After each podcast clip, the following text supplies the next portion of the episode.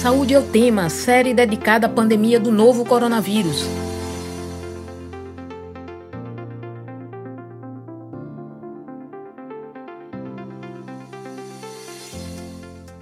Olá, ouvintes das rádios Universitária FM 99.9 MHz e Paulo Freire, AM 820 kHz.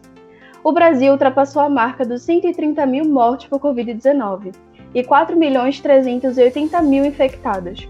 Apesar dos esforços de pesquisadores e entidades sanitárias, ainda temos um grande número de óbitos e contaminados por dia. Para gravar, leitos de UTI e enfermaria estão sendo fechados, o comércio reaberto e a pressão de grupos educacionais privados para a retomada das aulas presenciais para estudantes dos ensinos médio e superior. Tudo isso sem vacina ou um remédio eficaz para o tratamento da Covid-19. Esse é o Saúde ao Tema Especial Coronavírus.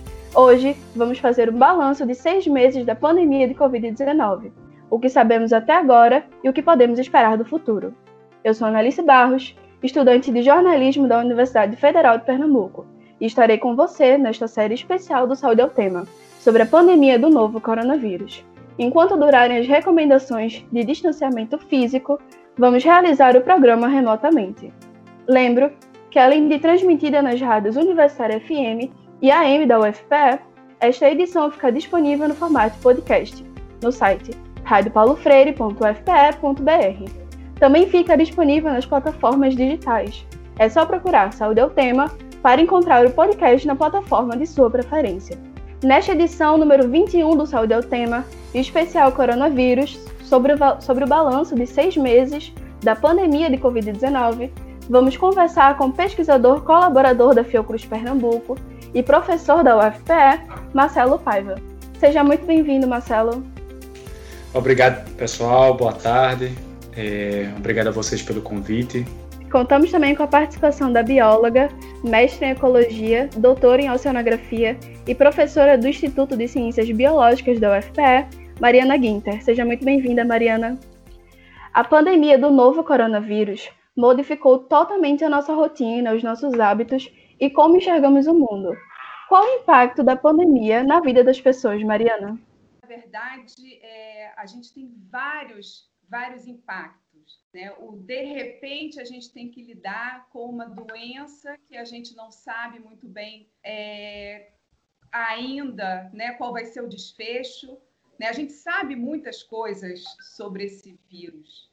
Né? Se a gente, se a gente é, lembrar, né, o tempo que a gente tem desde o primeiro a primeira notificação, né, desde que a OMS foi notificada dessa, dessa pneumonia estranha que aconteceu na China, e que foi dia 31 de dezembro de 2019, ou seja, o finalzinho do ano passado, até agora, o quanto que a gente tem de descobertas, né? o quanto que a gente tem de pesquisas envolvidas, desde é, o sequenciamento do vírus, que foi muito rápido, né? em menos de um mês, em dez dias, na verdade, já tínhamos o, o vírus sequenciado na China, é, e a partir de fevereiro a gente começou a ter uma, um monte de artigos, um, assim, o mundo inteiro começou a voltar os olhos para essa, para essa doença, né, que só foi, na verdade, é, determinada pela OMS como pandemia é, em março, né, mas desde o início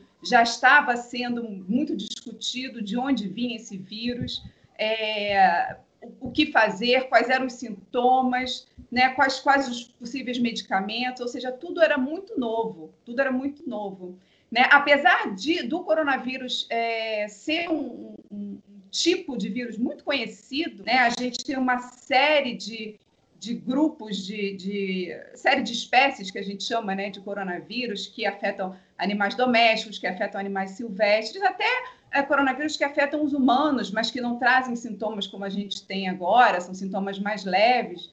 E os outros, as outras é, epidemias que a gente teve, né, a SARS em 2002, a MERS em 2012. Então, isso tudo foram, é, é, foram, foram dados né, que ajudaram a gente a entender, né, a comunidade científica a entender como é que esse vírus estava é, afetando na população e como é que estava atuando. E como é que a gente recebe, né? A gente, né, agora falando enquanto população, o que fazer?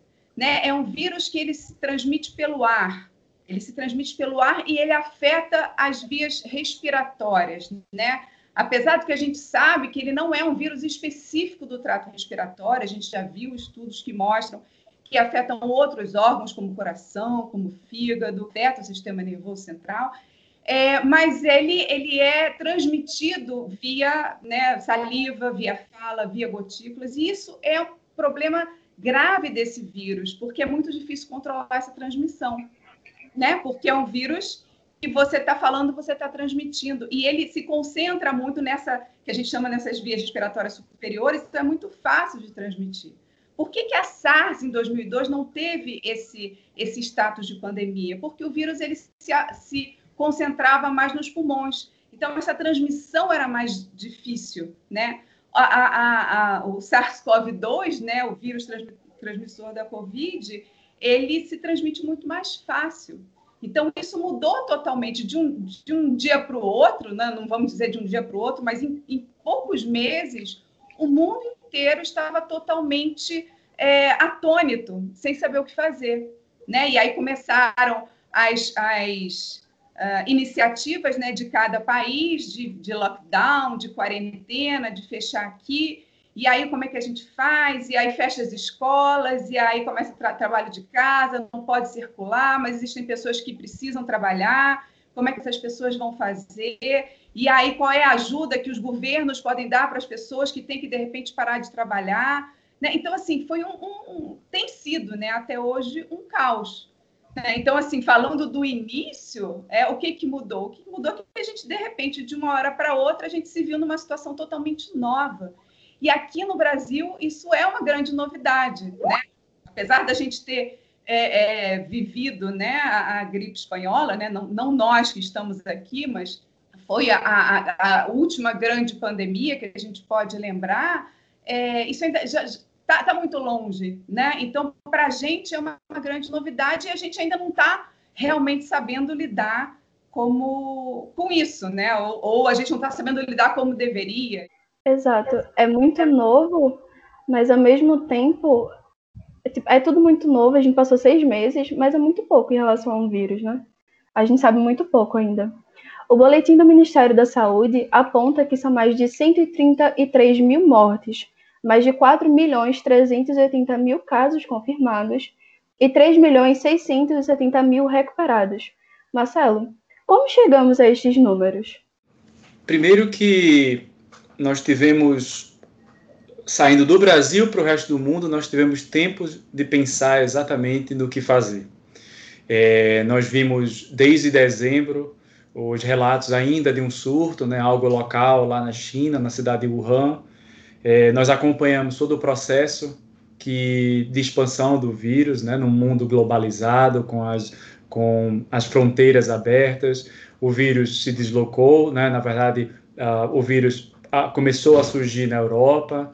É, nós sabíamos de todo o processo, de como estava acontecendo, as primeiras informações relacionadas a, a, ao grau de dispersão, de como uh, as pessoas estavam se contaminando. É, mas, infelizmente, o que nós vimos foi uma série de países, e, e trazendo aqui para o Brasil, uma série, na verdade, de medidas tomadas é, de forma bastante diferente. Né? Hoje a gente consegue agrupar aqueles países que tomaram medidas é, enérgicas, baseadas na ciência, é, de que foram capazes de controlar né, a, a pandemia dentro do seu país Enquanto que outros países, como o Brasil, como os Estados Unidos, é, resolveu, na verdade, é, não agir, né, pensar diretamente na economia. E aí, consequentemente, o que nós vimos foi, é, aqui no Brasil, a falta né, de um plano nacional bem estruturado que pudesse coordenar todas as atividades, os governadores, né, cada estado tomando as suas, as suas decisões, é, independentes um do outro, e o número que nós temos hoje né, de infectados, ele passa é, por todo esse problema de desorganização, desarticulação. Né? Então, a gente pega uma população humana totalmente susceptível a um vírus, você pega uma série de gestores é, que não priorizaram o que estava sendo pedido pelos cientistas, ah, pelas organizações de saúde, e aí o que a gente tem é um desastre, né? E vale salientar que esses números eles são bastante subestimados. Né?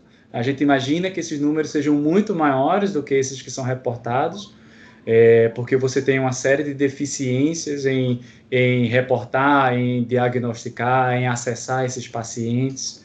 Então, o, o resultado que a gente tem dessa desarticulação, a, a, dessa dificuldade política, a, de todo esse processo, desse cenário caótico que nós estamos vivenciando, né, de, de, de notícias falsas, de, de transmissão da informação sem a, devida checagem.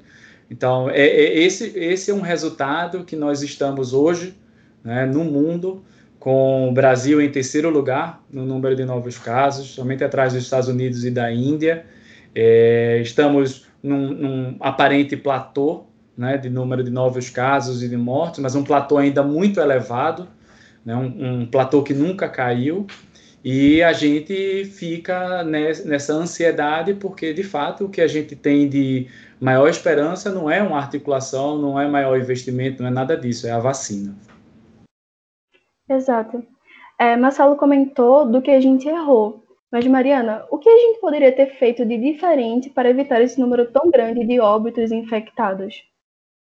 É, isso, na verdade, foi um. A gente ficou, a gente está até hoje, né? Vamos falar de Brasil, é muito sem orientação, né? Eu acho que o grande problema é a falta de orientação da população. O que fazer, né?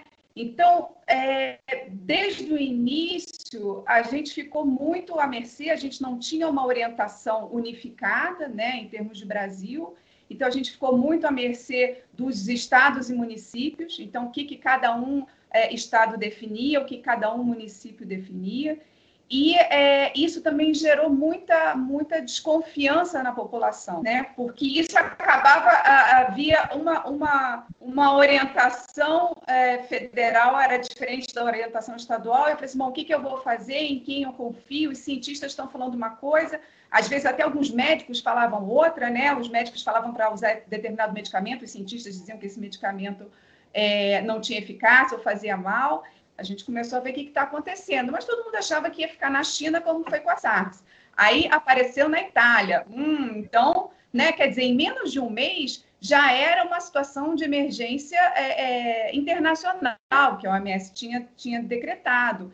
Então, ali o povo começou a, a se preocupar, o que está acontecendo, né? Eu lembro que, inclusive, aqui já era época de carnaval, fevereiro, as pessoas discutindo Será que esse é o momento? Será que de repente o carnaval vai aumentar essa transmissão? Ah, mas aqui não tem nada. Inclusive, o primeiro caso que apareceu em São Paulo foi justamente no meio do carnaval. Né? Eu lembro que teve o sequenciamento do, do, do genoma do coronavírus daqui, desse paciente em tempo recorde, 48 horas, no meio do carnaval, a gente tinha essa, essa, esse genoma completo.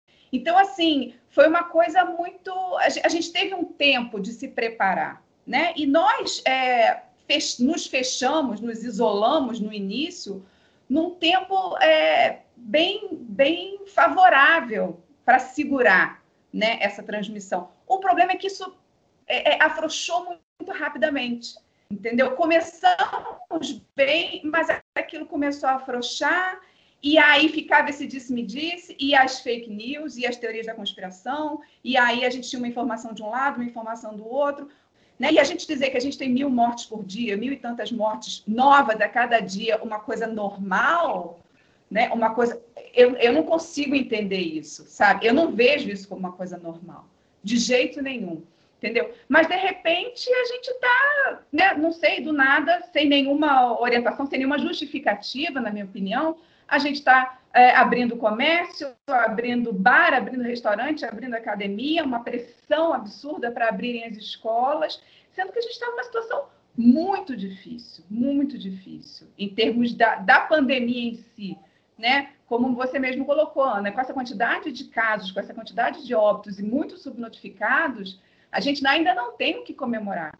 Mas, assim, é, o que, que a gente poderia ter feito? A gente poderia ter continuado é, como a gente estava. O que acontece é que a gente está numa quarentena muito longa, né? E aí as pessoas já não estão aguentando mais, isso é fato, né? O fato de, de como você tinha perguntado antes, o que nos afetou, afetou tremendamente a nossa vida em vários aspectos. Né? Tanto no aspecto do, do medo de você contrair a doença, né? a questão física mesmo, um problema, os problemas mentais que, que, que, que vêm acoplados, né? a saúde mental que está muito é, é, atrapalhada, que está muito influenciada nesse sentido, o problema financeiro, né, das pessoas que perderam seus empregos, das pessoas que não estão conseguindo trabalhar, o estresse de você ficar confinado dentro de casa. Então, de repente, as pessoas resolvem, não, não aguento mais, então eu vou sair. Já que liberou, eu vou sair.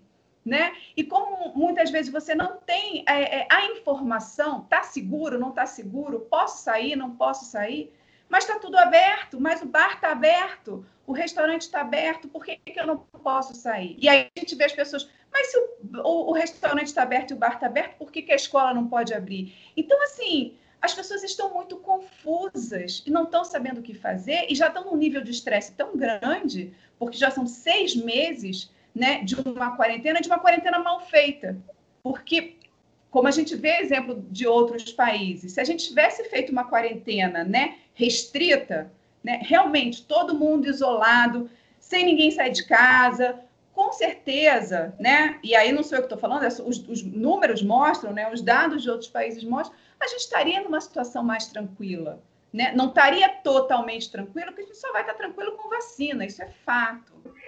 E a gente tem uma pergunta do ouvinte, é de Normando Rodrigues.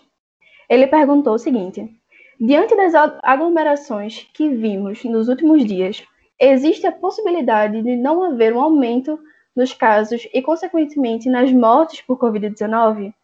Marcelo? Pois é, essa é uma pergunta de ouro. Ela é uma pergunta porque complementa também um pouco do que Mariana estava falando. É, nós temos uma dificuldade muito grande, é, não só no nosso estado, mas no Brasil como um todo, que é a questão do diagnóstico. Então, hoje você tem. A, o Pernambuco, na verdade, avançou muito na questão do diagnóstico. Hoje já está oferecendo é, o diagnóstico não somente para aqueles que são profissionais de saúde, sintomáticos, mas também acompanhantes de pessoas sintomáticas, né, pessoas com sintomas gripais leves. Mas o que acontece é nós ainda testamos muito pouco. E por, por testarmos muito pouco, né? É, o que acontece é que muito do que acontece na nossa população fica subentendido, a gente não conhece exatamente. Então, o que a gente viu, por exemplo, no, no 7 de setembro, no feriado, que as pessoas ficaram chocadas ao ver a praia lotada. Né? Ali a gente tem duas situações é, bem claras. Uma parte daquela praia, na verdade, que estava lotada, são pessoas que já vivem em ambientes lotados, né? que pegam seu transporte público, é, que está lotado, que está reduzido.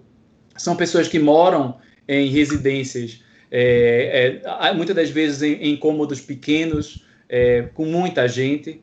É, e tem uma outra parte ali daquela praia de que você vê claramente que são as pessoas que têm possibilidade de ficar em casa, né, que a, de onde vir o, o, dinheiro, tem o conforto, mas resolveram, né, de fato, é, ignorar o que está acontecendo e pagar para ver no que, no que temos pela frente.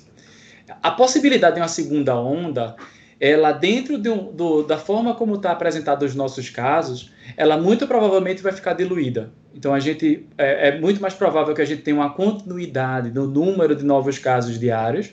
E aí a gente, uh, o que a gente não vai ver é uma segunda onda, né? dentro desse platô, esse platô vai continuar.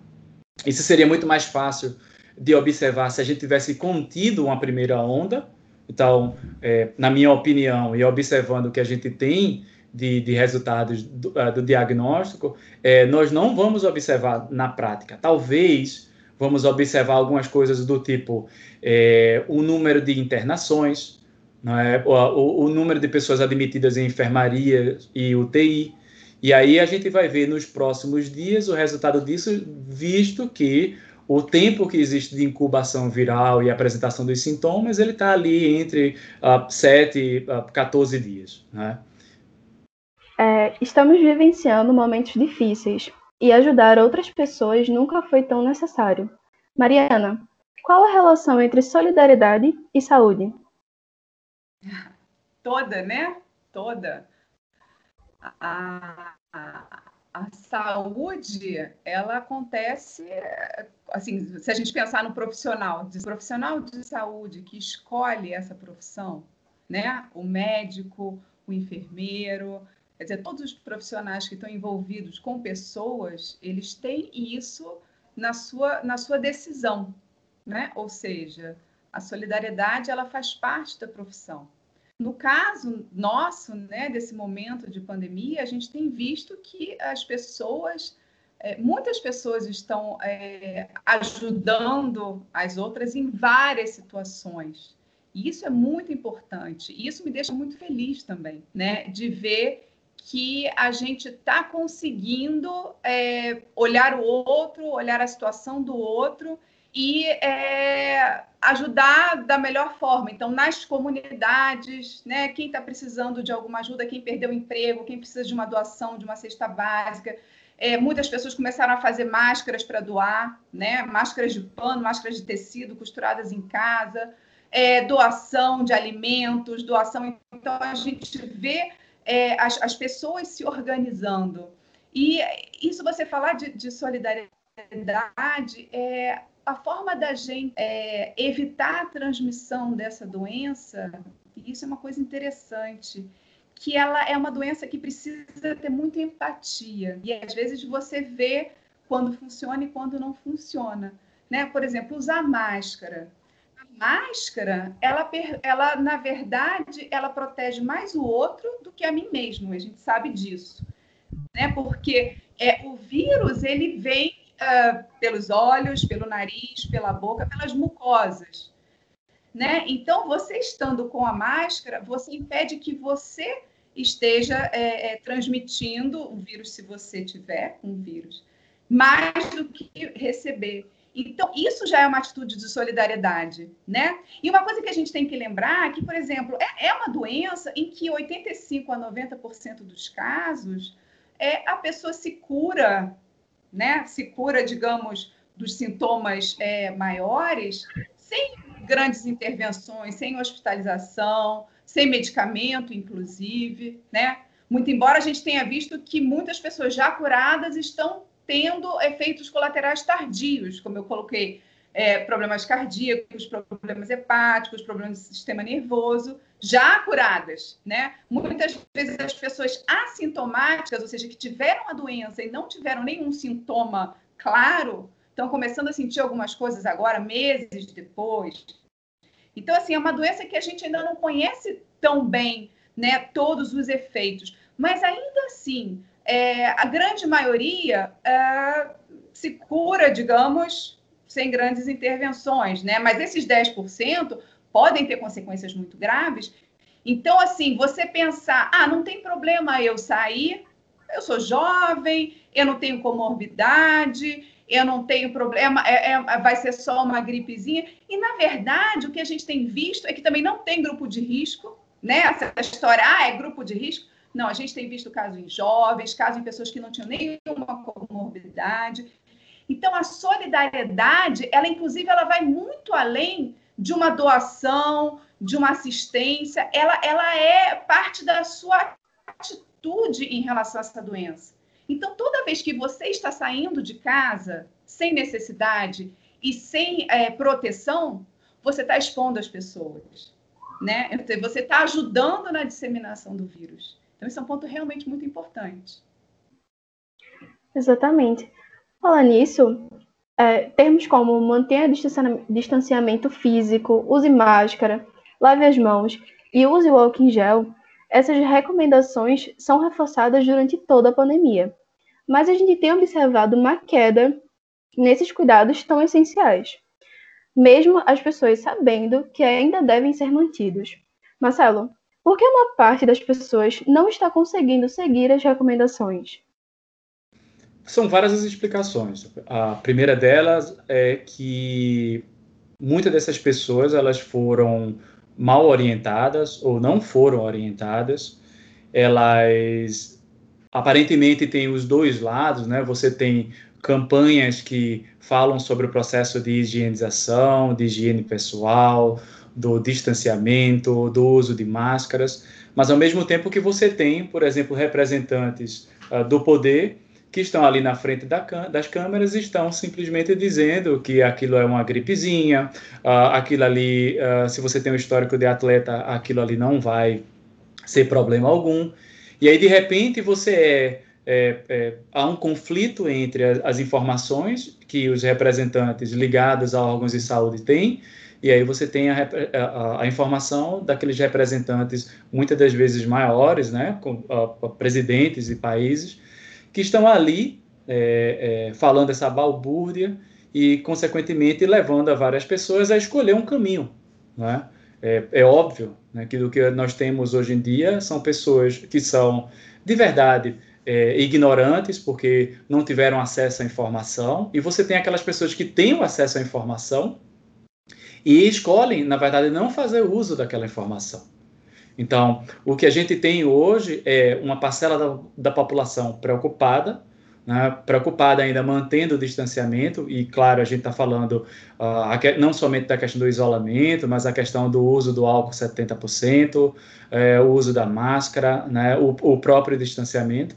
E você tem uma grande parcela da população que é, talvez porque, como foi mesmo falado por, por, Mariana, porque ninguém próximo adoeceu, ou se adoeceu, na verdade foi num processo de assintomático, sem sintomas, né? É, ninguém próximo faleceu, né? É, é que possa ter causado um, um, um, um impacto nessas pessoas, e, consequentemente, são pessoas que estão diante de um cenário que são bombardeadas diariamente por mensagem de, mensagens de redes sociais, de WhatsApp, que estão ali é, fazendo um desserviço, né? demonstrando é, tudo que há de pior, na verdade, relacionado a, a fake news, a, a, a notícias completamente falsas e que são reverberadas muitas das vezes por outros profissionais, inclusive da área de saúde. No Saúde é o tema especial Coronavírus de hoje, Estamos falando sobre o balanço de seis meses da pandemia Covid-19. E para falar sobre isso, contamos com a participação do pesquisador colaborador da Fiocruz Pernambuco e professor da UFPE, Marcelo Paiva. E também com a participação da bióloga, mestre em ecologia, doutora em oceanografia e professora do Instituto de Ciências Biológicas da UFPE, Mariana Guinter. Enquanto durarem as recomendações de distanciamento físico, vamos realizar o programa remotamente. No início da pandemia, os sintomas conhecidos do novo coronavírus eram constantemente associados à gripe. Contudo, um estudo publicado no relatório semanal de morbidade e mortalidade dos Estados Unidos mostrou que entre 14 a 21 dias depois do diagnóstico, 35% dos pacientes se queixavam de não ter voltado às condições de saúde de antes. Um estudo no Reino Unido também revelou que 10% relataram sintomatologia persistente por mais de três semanas. Ou seja, o novo coronavírus deixa sequelas. De que forma esse estudo agrava ainda mais a pandemia do novo coronavírus? Mariana? É, foi justamente o que a gente estava falando antes, né, sobre esses efeitos colaterais. Então, a gente, quanto mais a gente estuda, mais a gente começa a ver uh, os efeitos dessa doença. Como é uma doença né, do, pandêmica, né, ou seja, ela ocorre globalmente, está ocorrendo ao mesmo tempo no mundo inteiro, então a gente tem dados né, de pacientes de vários locais do mundo. E a gente tem uma grande, um grande esforço de cientistas trabalhando nisso. Então, o que, que a gente tem agora? A gente tem, vamos dizer, a gente está aqui no né, meados de setembro, então a gente tem nove meses de conhecimento né, dessa pandemia, de conhecimento desse vírus. Então, tudo isso que está sendo descoberto agora, e as pessoas ficam muito ansiosas, né? Mas o que, que a gente sabe? O que, que a gente sabe sobre o vírus? O que, que a gente sabe sobre, a, sobre essa doença? Sobre os efeitos? A gente não sabe nada. Gente, a gente sabe muita coisa. Vocês não têm noção do quanto de dados foram produzidos num tempo recorde, porque a gente tem cientistas do mundo inteiro trabalhando 24 horas por dia em cima disso. Então, a quantidade de informação que a gente tem é incrível. A gente nunca teve tanta informação sobre um vírus, sobre uma doença, num, num, num tempo tão curto, né? Então, é, é o, o, que, que a gente, o que, que a gente é, pode fazer com essas informações, né? Como você colocou, a gente sabe agora que é, você pode ter uh, efeitos colaterais, ou seja, não é acabar, resolveu 15 dias, acabou os meus sintomas de gripe, eu estou livre. Isso é um dado muito importante para as pessoas entenderem a gravidade da doença. Né? Como a gente está falando, não é uma gripe. Né? Então, quanto mais a gente estuda, mais a gente, a gente descobre efeitos, mais a gente descobre que esse vírus ele não está só ligado ao, ao, ao trato respiratório, que ainda assim já é gravíssimo mas tem outros efeitos em outros órgãos, efeitos que a gente só vai saber daqui a um tempo. E isso a gente começa a saber porque a gente vai tendo mais pessoas infectadas, mais pessoas que chegam aos, aos hospitais e os médicos e os cientistas conseguem descobrir o que está acontecendo. Né? A gente sempre soube que, ah, não, a Covid não afeta a criança. Então, isso tudo tem sido munição para essa abertura das escolas, como se a criança não trouxesse né, o vírus para dentro de casa, não levasse o vírus de casa para os professores, assumindo que as crianças não, não, não ficassem doentes. Mas a gente já viu que as crianças sim ficam doentes, que as crianças sim têm sintomas graves, têm efeitos colaterais que às vezes acontecem só nas crianças. Então, assim, esses estudos são muito importantes, eles precisam ser divulgados e precisam ser traduzidos para a população. É muito importante que a gente saiba, que a gente esteja informado sobre tudo o que está acontecendo. E a mesma questão das vacinas. Né? Na semana passada, teve esse bafafá, teve uma reinfecção, então quer dizer que a gente pode se reinfectar, ou seja, a gente pode pegar o vírus novamente? Pode. Muitas pessoas já podem ter se reinfectado, mas sabemos se uma pessoa reinfectada pode transmitir? Então, de repente, você se infectou, você teve Covid, estava lá, fez seu teste, fez seu PCR, então está liberado? Não. Pode se reinfectar? Pode. Pode não ficar doente, mas transmitir para outra pessoa? Não sabemos. Então, assim, a gente ainda está numa situação de muitas incógnitas. Nós sabemos muita coisa, mas a gente tem muita coisa para saber. Então, é por isso que a gente não pode ainda relaxar. Eu sei que é muito difícil, é difícil é, é, essa situação que a gente está vivendo, ela é totalmente é, é diferente de tudo que a gente viu. É difícil da gente se acostumar, é difícil da gente entender. É, essa coisa de a gente falar do novo normal, uma coisa que me deixa muito aflita, porque isso não é normal, né? E a gente não pode tratar isso como normal. E também não é novo, né? Como a gente viu, a gente já teve outras situações é, como essa, não em termos de pandemia, talvez, mas a gente lida com várias doenças. Então, a gente precisa entender de onde essa doença veio, como outras vieram, né? Isso a gente tem, tem discutido muito isso, a relação né, da, da, do impacto que a gente tem sobre o ambiente e essas doenças, e o que, que a gente vai fazer em relação a isso, que tipo de atitudes a gente vai fazer é, para o futuro.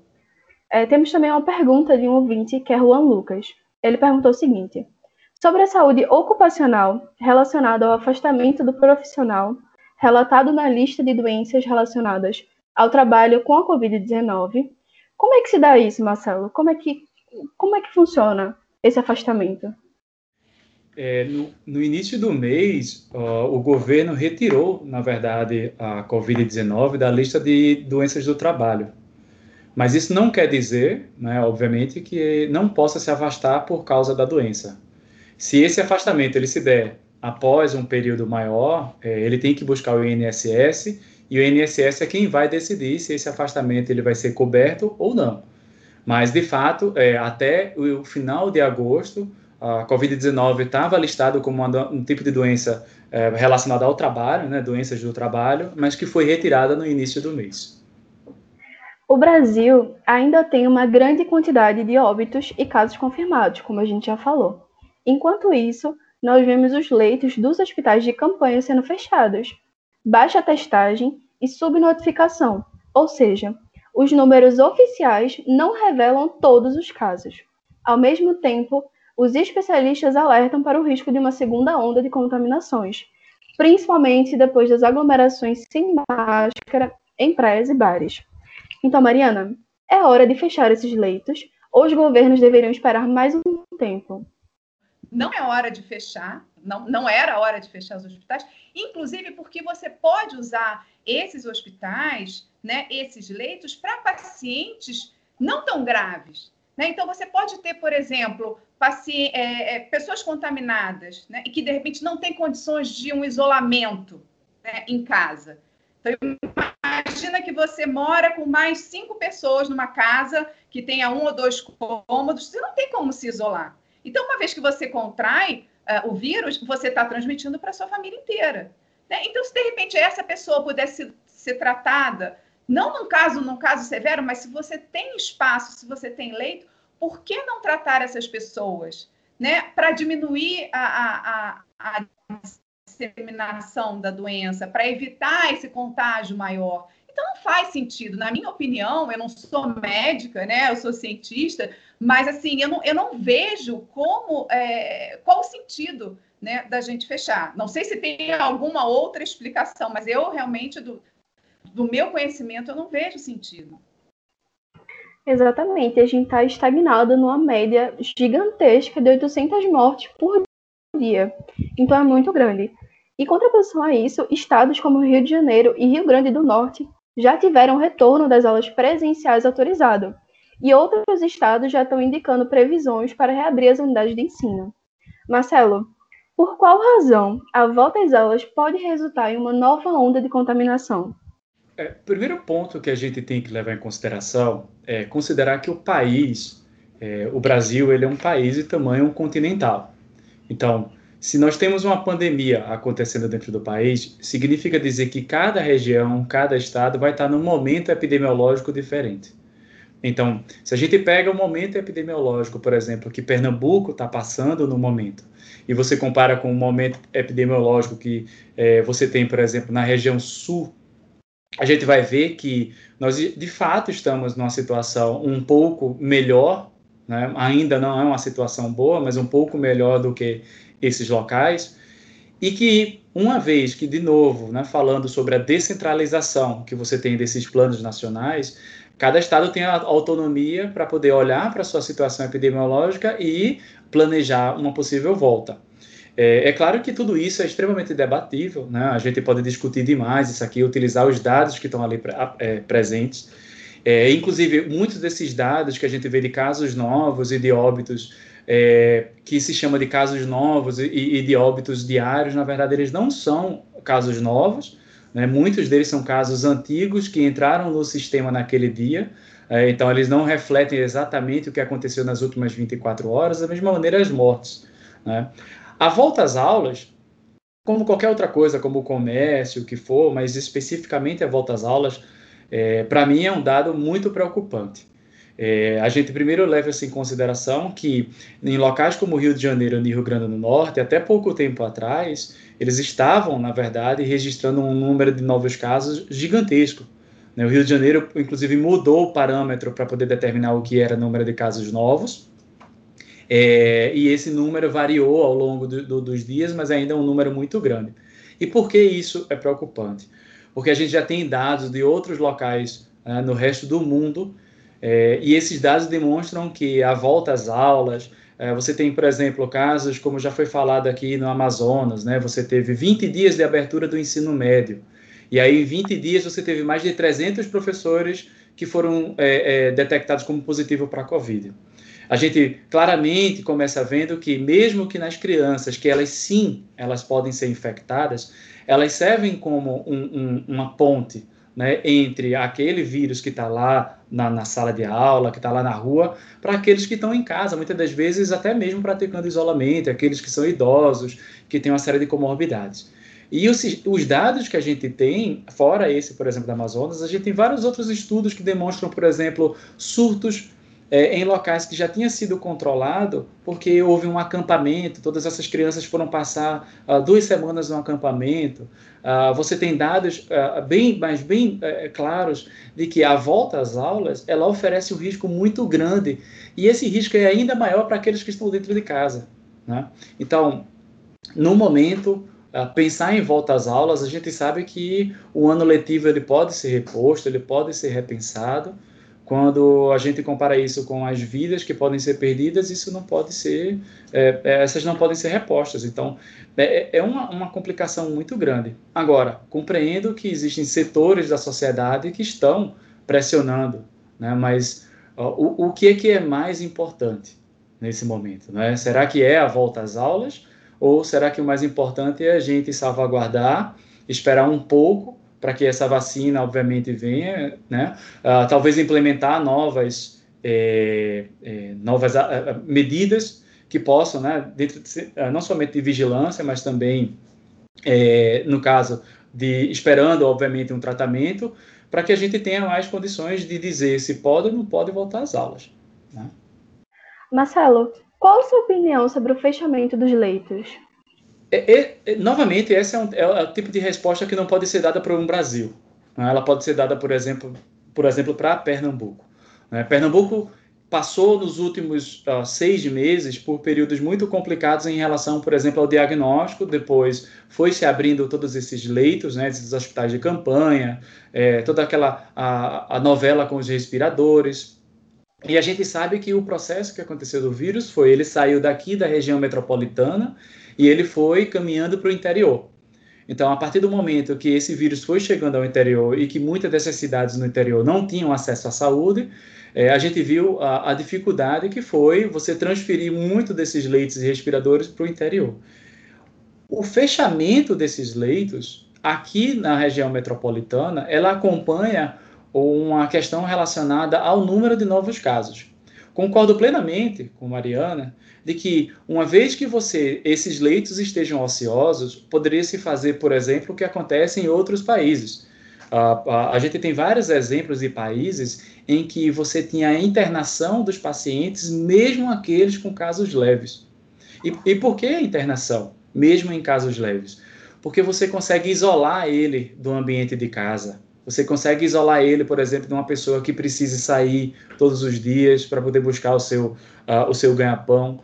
Então, esses hospitais, junto, por exemplo, com agora uma plataforma de diagnóstico sofisticada que o, o, o Estado de Pernambuco adquiriu, poderia realmente estar detectando esses casos e isolando em locais como esse.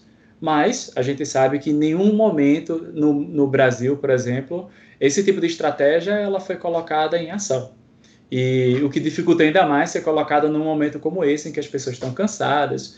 E, de uma certa maneira, é emblemático, né? é simbólico essa coisa do fechamento do hospital de campanha. Né? Ele, esse é um ato, muitas das vezes, até mesmo político, né? que mostra, ó, estamos vencendo. Mas, novamente, nós, na verdade, não estamos vencendo. Nós estamos vivenciando um momento epidemiológico né? que é diferente daquele que foi há quatro, cinco meses atrás. E a gente tem uma pergunta de Pedro José de Lima Paiva. Ele perguntou o seguinte: Quais são as perspectivas para a vacinação da população? Mariana?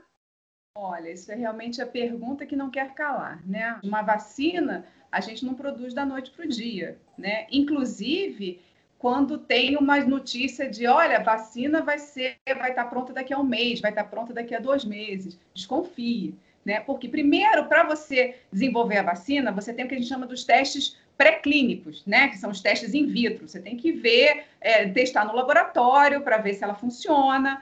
Depois você testa nos animais, né? Em camundongos, muitas vezes depois em, em primatas, para depois começar o que a gente chama da fase clínica, né? Que é a fase em humanos. Aí nisso você tem a primeira fase, que você testa a segurança da vacina de um modo geral, é, você testa com é, algumas pessoas, de 20 a 50 pessoas, digamos assim. Aí depois você passa para essa segunda fase que você vai testar é, realmente a eficácia, né, a eficiência da vacina, como que, que o organismo vai reagir de forma a formar a imunidade, como é que é a imunização dessa vacina. E aí depois você vai para a fase 3, que aí você aumenta ainda mais o número de, de, de, pessoas testadas, e nesse momento você precisa ter uma variedade muito grande de faixas etárias que você está testando. Você tem que ter uma variedade de comorbidades, ou seja, como é que essa, essa vacina está funcionando com uma pessoa é, que tem problema cardíaco, que tem obesidade, que tem diabetes, enfim, que tem problemas respiratórios. Então, como é que ela está funcionando na população como um todo? E é, etnias também, né? Porque você tem diferenças genéticas na população. Então, assim, nesse momento, né, nessa fase 3, passar dessa fase 3, que você faz com um, uma quantidade grande aí de né, mais de mil pessoas, aí você consegue, inclusive, ver os efeitos colaterais. né, dessa, dessa vacina, porque às vezes são os efeitos, as, uh, os efeitos mais raros, eles acontecem quando você tem um tamanho da população maior. Tem um monte de vacina na fase é, 1, a gente tem menos ainda na fase 2, menos ainda na fase 3. Então, ainda é um longo caminho e a gente precisa ter isso em mente. A gente não pode achar que daqui a um mês ou até o final do ano a gente vai ter uma vacina. Então, a gente pode, inclusive, relaxar porque já está tudo resolvido. Isso é muito perigoso. Exatamente. É, é, Mariana falou sobre as vacinas e eu queria perguntar para Marcelo. É uma pergunta de Cecília Almeida. Ela perguntou: qual vacina que está numa fase mais promissora? E eu gostaria que você citasse quais são essas e, na sua visão, qual é a mais promissora? Nós temos pelo menos três vacinas que, com dados públicos né, de fase 2 já publicada, em, em fase 3, testando num número gigantesco de pessoas, mais de 5 mil, por exemplo, pessoas estão sendo testadas aqui para a vacina da, é, de Oxford, né, da Inglaterra. Você tem a vacina americana da empresa Pfizer, né? Você tem a vacina Sinovac, né, que infelizmente as pessoas estão associando com uma vacina chinesa. Mas são vacinas bastante promissoras, né, são vacinas que estão sendo testadas, inclusive no Brasil. Né, então, é muito importante essa coisa da, do teste sendo realizado no Brasil, que é uma população extremamente heterogênea, misturada, é, e que esses dados eles estão sendo eh, todo o, processo de teste dessas vacinas está sendo acelerado. É, imaginemos que uma vacina para em, em, um momento normal, ela vai durar 5, 10 anos o seu desenvolvimento. Né? É, quanto mais tempo ela passa em fase 3, melhor para você, obviamente, chegar a, a, a, uma vacina o mais ideal possível. É, essas três são as três que estão mais próximas de, de, de estar na prática. A gente tem outras, como por exemplo o que foi chamada a, a Sputnik, que é a vacina russa, mas essa ainda sem muitos dados científicos que possam comprovar tanto a eficiência, a eficácia como a segurança.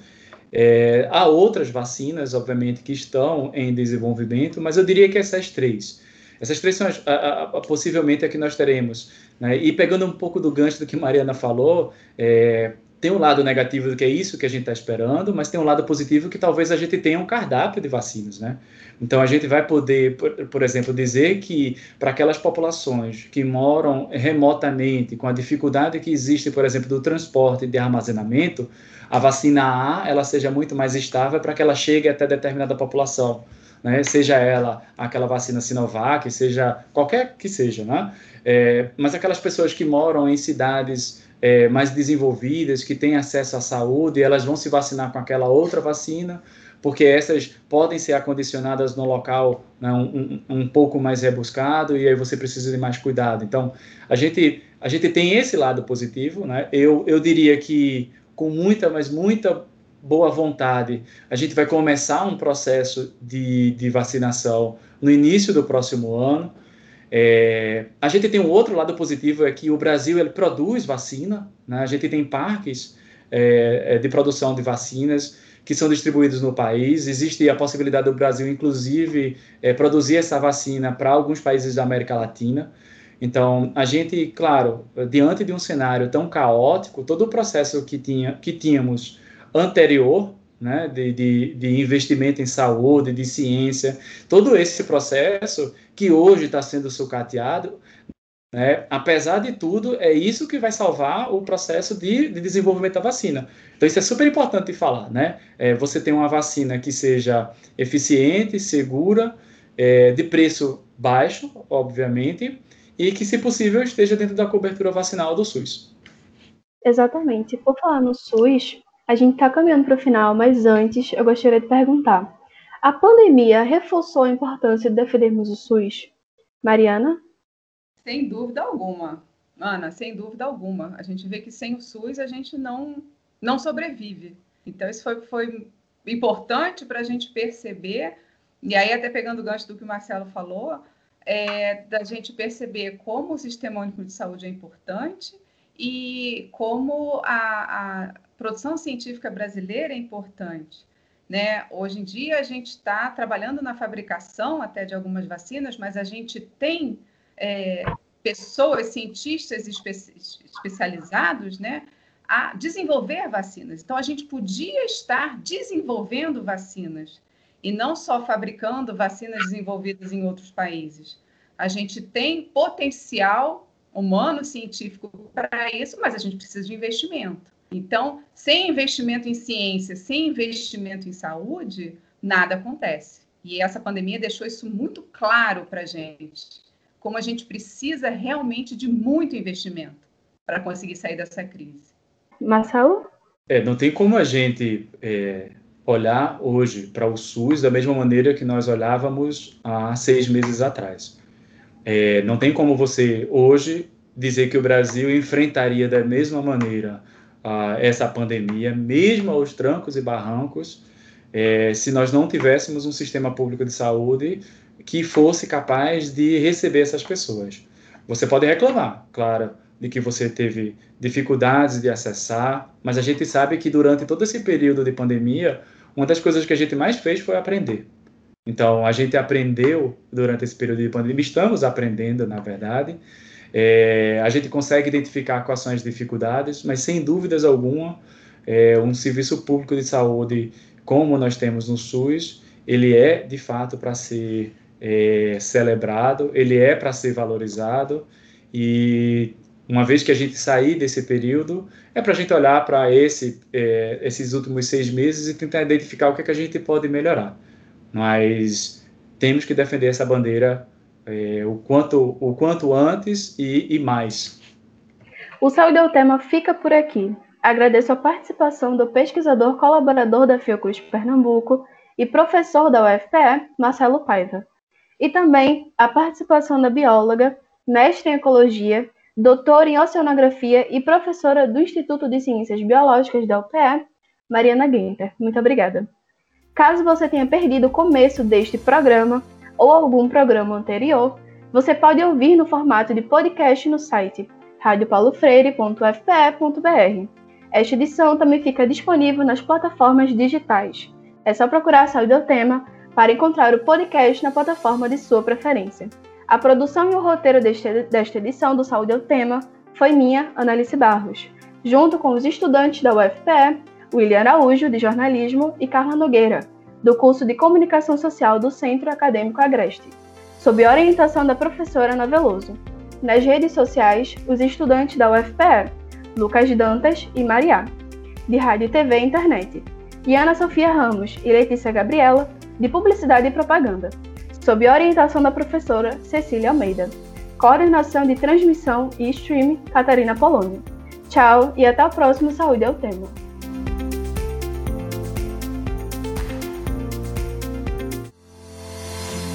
Saúde é o tema, série dedicada à pandemia do novo coronavírus, uma produção da Rádio Universitária Paulo Freire, AM 820 kHz, e da Universitária FM 99.9 MHz, com apoio do programa Fora da Curva e da Pró-Reitoria de Extensão e Cultura da Universidade Federal de Pernambuco. A música tema é a faixa Teamwork, de Scott Holmes. Para mais informações, acesse www.ufpe.br/rpf.